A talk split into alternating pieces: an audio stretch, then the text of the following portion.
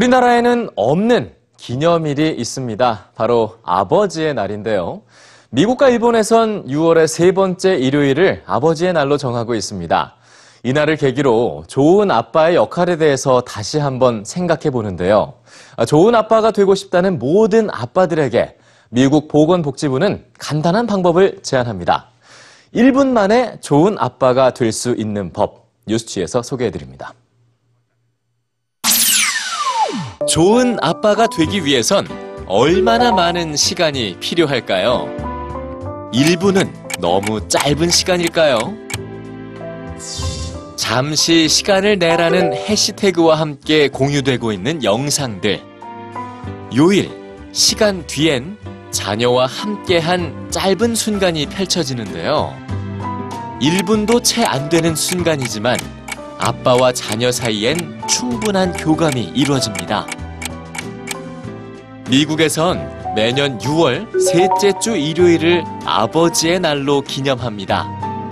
작년 아버지의 날을 맞아 미국 보건복지부는 아빠들에게 잠시 짬을 내보라는 캠페인을 제안했죠.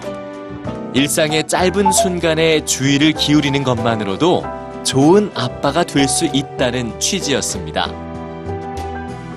아빠가 끼어들 수 있는 수많은 순간을 발견한 아빠들은 소셜 미디어를 통해 자녀와 함께한 순간을 공유하고 있는데요.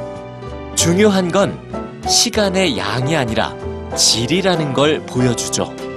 아빠의 양육에서 중요한 건 시간의 양이 아니라 아빠의 태도라는 최근 연구 결과도 있습니다.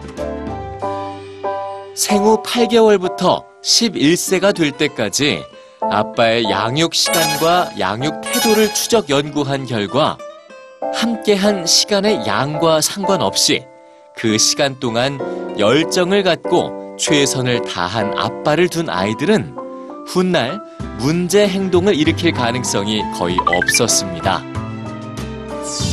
좋은 아빠가 되기 위해 필요한 건 잠시 짬을 내는 것뿐이라는 걸 보여주는 아빠들. 세상의 아빠들에겐 매일매일 그리고 매 순간 좋은 아빠가 될 수 있는 기회가 열려 있습니다.